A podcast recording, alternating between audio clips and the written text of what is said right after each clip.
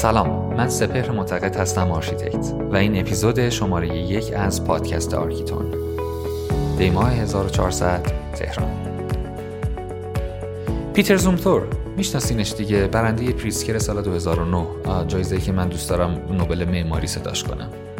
یه جایی توی مصاحبه میگه که Architecture has a body. This body is physical. این بدن و این فیزیک معماری یا همون ساختمون با چی ساخته میشه؟ متریال این مدل نظری رو احتمالا از من زیاد شنیدین که معماری چیزی نیست جز خلق ترکیب درستی از سازمان فضایی تناسبات و هندسه. حالا قراره که هندسه یا فرم به خصوصی تناسبات مورد نظر من رو به کمک متریال ایجاد کنه که به سازمان فضایی دلخواهم برسم. ببینیم که موقع انتخاب متریالی که قراره هندسه و تناسبات و در نهایت سازمان فضایی رو به فیزیک معماری یا همون ساختمون تبدیل کنه قراره به چی فکر کنیم؟ بیایم متریال رو برای معمار مثلا به پارچه برای خیاط تشبیهش کنیم. البته اینجا دوست دارم که فکر کنم هنوزم خیاطایی هستن که به جز قیچی و سوزن رنگ و بافت پارچه و کات جیب بالای کت مردونه یا کات پایین دامن زنونه رو می‌شناسن و براشون مهمه. ممکنه بگید که اونا که اسمشون خیاط نیست fashion designer ن. اون وقت منم میگم که به خدا معمار مسجد جامع یزد اسمش آرشیتکت نبود. از فرمول نویسی گرس‌هاپر هم چیزی سرش نمی‌شد. با این وضعیت pattern ی برای کاشیکاری گنبد مسجد خلق کرد که انگوش به دهن موندیم دیگه. دقت کردیم چی شد؟ این وسط چند تا واژه استفاده کردیم برای توصیف صفات material. رنگ بافت pattern. می‌خواید بزنید عقب دوباره گوش کنید؟ رنگ بافت pattern. حالا وقتشه که با مدل نظری من برای شناخت material آشنا بشین. اما اول بدونیم که مدل نظری یعنی چی. از نگاه یک آرشیتکت من مدل نظری رو اینطور تعریف می‌کنم. شیوهی که به یک پدیده یا مجموعی از پدیده ها نگاه می‌کنیم. درکشون می‌کنیم در موردشون حرف می‌زنیم و وقتی می‌تونیم در موردشون حرف بزنیم می‌تونیم ترکیب های جدیدی رو خلق کنیم از اجزاء سازنده اون پدیده. بریم سراغ مدل نظری.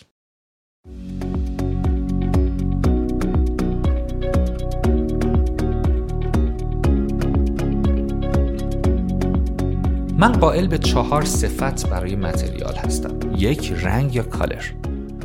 قرمز، خاکستری، سفید. اولین صفتی که برای تمایز یک material از یکی دیگه میشه عنوان کرد رنگه. اشتباه نکنین. منظورم رنگ لزوما اون رنگی که روی دیوار گچی خونتونه نیستا. سرتون رو بچرخونین. آها اونجا. آره آره. جنسیت های مختلفی می‌بینین که رنگ های مختلفی دارن. اما من مطمئنم که به عنوان یک آرشیتکت فقط رنگ material نیست که برای شما مهمه. اگرچه باید اعتراف کنم که بعضی از معمارای جوان بی اطلاع از این مدل نظری سینه چاک میدن برای مینیمالیسم سفید بدون بافت و یواشکی عکسای معماری پر detail کاشان و فلورانس و معماری معاصر سیدنی و نیویورک رو دید می‌زنن. صداشم در نیارید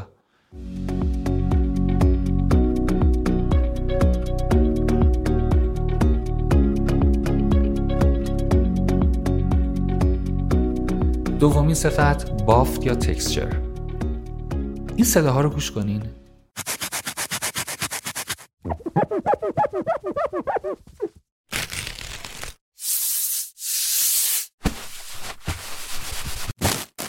این بافته. دیدین صداها فرق داره؟ تفاوت بافت باعث تفاوت در صدا شد. و خیلی جالبه که چشم آدم می‌تونه این تفاوت رو بدون نیاز به ناخن درک کنه. حالا شد دوتا. رنگ و بافت که باعث تمایز متریال های مختلف از هم میشن.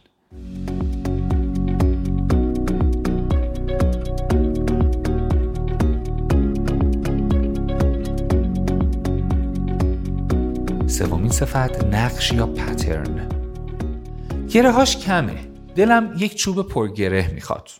سرامیک نما رو دوست دارم. چون چهارخونه است خیلی حس خوبی بهم میده.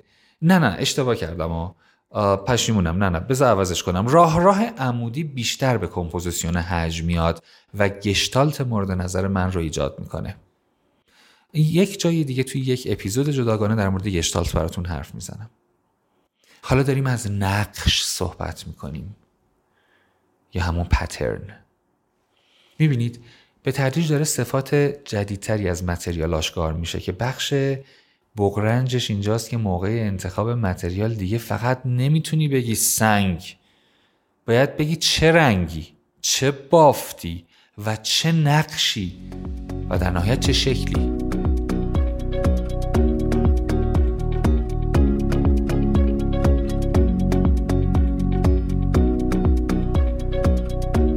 چهارمی صفت شکل یا شیپ برای باز کردن این صفت بیاید چند تا تضاد جالب رو با هم بررسی کنیم.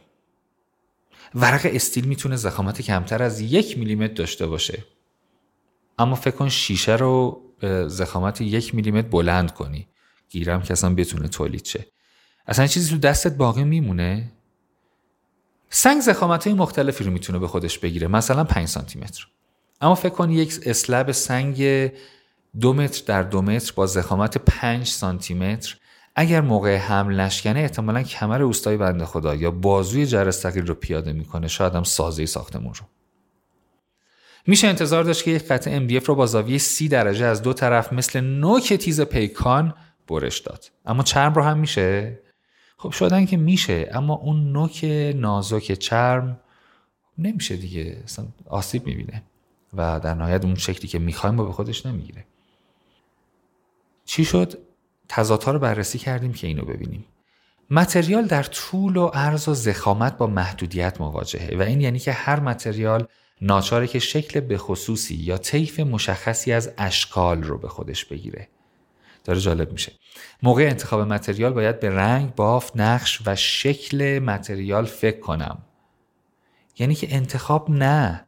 باید ترکیب درستی از رنگ، بافت، نقش و شیوه همنشینی قطعات متریال کنار هم رو طراحی کنم.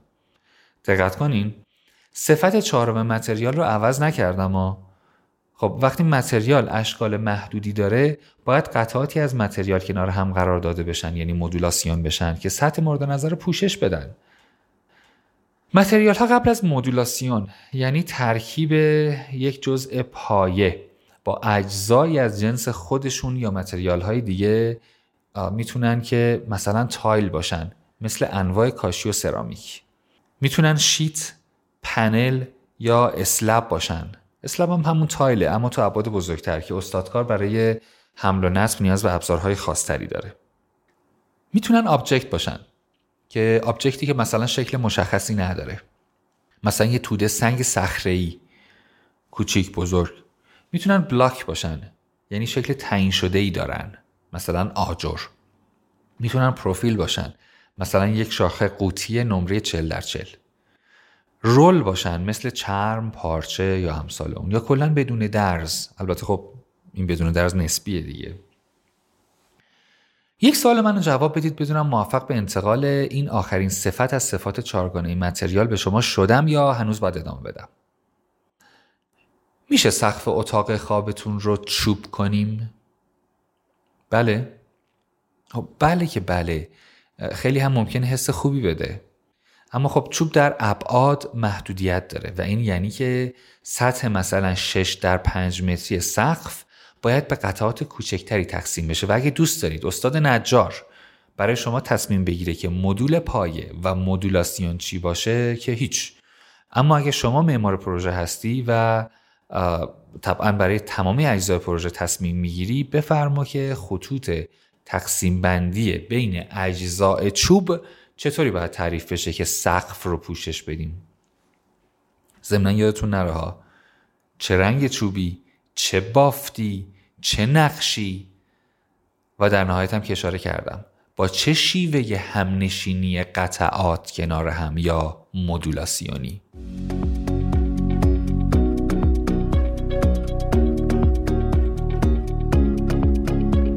بسیار خوب. این هسته اصلی مدل نظری شناخت انواع متریال در معماری و معماری داخلی بود که بر اساس اون روش های artistic فراوری متریال ها و طراحی متریال های جدید ساخته میشن. مثلا اینکه من چطور می‌تونم با اعمال تنش سایشی به متریالی مثل بتون یک متریال جدید ابداع کنم؟ ابداع کنم؟ متریال جدید. همه معمارا دوست دارن دیده بشن. دوست دارن کارهای متفاوت بکنن. تجربه های جدید داشته باشن. اما راهش این نیست که بریم در مغازه. آقا چیز جدید چی دارین؟ متریال جدید چی اومده؟ متریال جدید به دست خود معمار ابداع میشن که از غذا صرفا واریاسیون خلاقانه از همان متریال هایی که به موازات تاریخ تمدن بشری وجود داشتن. سنگ bookmatch این روزها بازار داغی داره و از حموم خونه تا لابی پاساژ محل bookmatch می‌زنن. استفاده خلاقانه از سنگ نه؟ اما اولا اینکه سنگ تیتانیوم مورد استفاده در پوشش سفینه فضایی اسپیس ایکس نیست که من به عنوان معمار ازش سر در نیارم. که البته اگه لازم باشه اونجا هم سرک می‌کشیم ها. دوم که یک معمار ابداعش کرده.